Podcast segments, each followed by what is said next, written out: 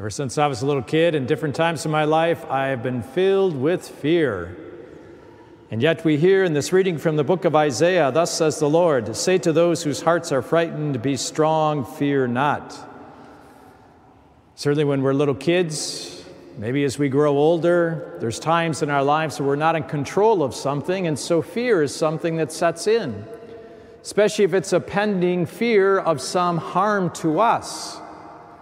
Now, as a little kid, you know, I had many a times that my brothers might have teased me about pushing me out of the hay barn or pushing me off the three wheeler, and it only happened a small percent of time. And yet, the fear is there that it might happen. Fear is such a strong emotion in the human person, and it's one of those emotions that the evil one loves to work on. He loves to build and elicit fear within us that isn't reasonable or rational. And so, the challenge we have as human beings is to try to sort out in our own mind what is real and what isn't real when it comes to pending harm. We live in a world today that's filled with a lot of fear. Some of it is for very good reasons. And some of it may be an imagined that it's going to be worse than it actually is. And yet, it might be bad in certain situations with certain things. The way to interior peace is to enter more deeply in relationship with God so that we judge everything that comes our way, whether it's in the news, social media, whether it's something in our family, the world, our country, within the church, we're able to be rooted deeply in God. Even Jesus had great trying times in his life. Can you imagine what it was like, for example, for him as he was about to be crucified? Imagine the anxiety that he must have, in his natural human anxiety, must have been there. And yet, what did he do? He spent more time communing with the Father so he'd have what he needed when the cross came his way. The answer to fear, the things that are out of our control, uncertainties of the future, whether it's our health, whether it's anything else, is to enter more closely into friendship with God, realizing that God loves us so much, He will always provide for what we need. It doesn't mean that bad things won't happen to us or others. It doesn't mean that there isn't some legitimate reason for fear of some harm. But once we know the Father's love, we realize that the Father is with us at all times, even the most traumatic ones in our life, or if we're trying to heal from traumatic memories in our life. Be strong, fear not, is a challenge to most of us as humans. But Isaiah goes on to say, Here is your God. He comes with vindication, with divine recompense. He comes to save you. God will save us from everything, including our fear. It doesn't mean He'll save us from every cross that is part of our life that He already knows is going to happen. But as long as we draw closer to Him, whatever fears come, and some of them are very legitimate in the world we have today. So we're drawing close to an anniversary of September 11th. This had a lot of fear. How about the poor Afghanistanians? Imagine the fear that they're experiencing.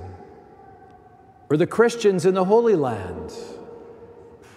With less than 1% were Christian there. There's trials and challenges coming from many levels, even with the coronavirus. But how do we find our way as people of faith? By drawing closer to God, humbly acknowledging our need, and then relying on that grace God wants to be our stronghold. He wants us to run to Him like little children. Because what would I do when I was a little kid? I'd run to mom or dad, right? Run to Mary. Run to Jesus. Run to the Father. And it's in that friendship with God that the hardships of the past, the present, or the future suddenly enable us to let God strengthen us. We cannot avoid suffering and trials and what happens in the world that we can't change and fix, or our country, within our families, within our church. But God's with us. He's greater than all these things. And so, in the midst of the sadnesses, even like what happened in Afghanistan so recently, these things can be very unsettling, and rightly so.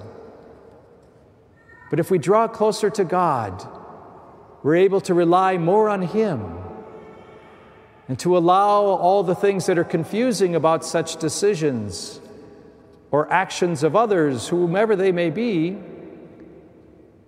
that we know God is with us. So we walk as Christians through this life, through a valley of darkness, but filled with no fear. Because love casts out all fears, we know from Scripture. And the fears of today will be passing. The trials of the past will be healed. And the uncertainties of the future, God will give us everything we need. Why faith in God?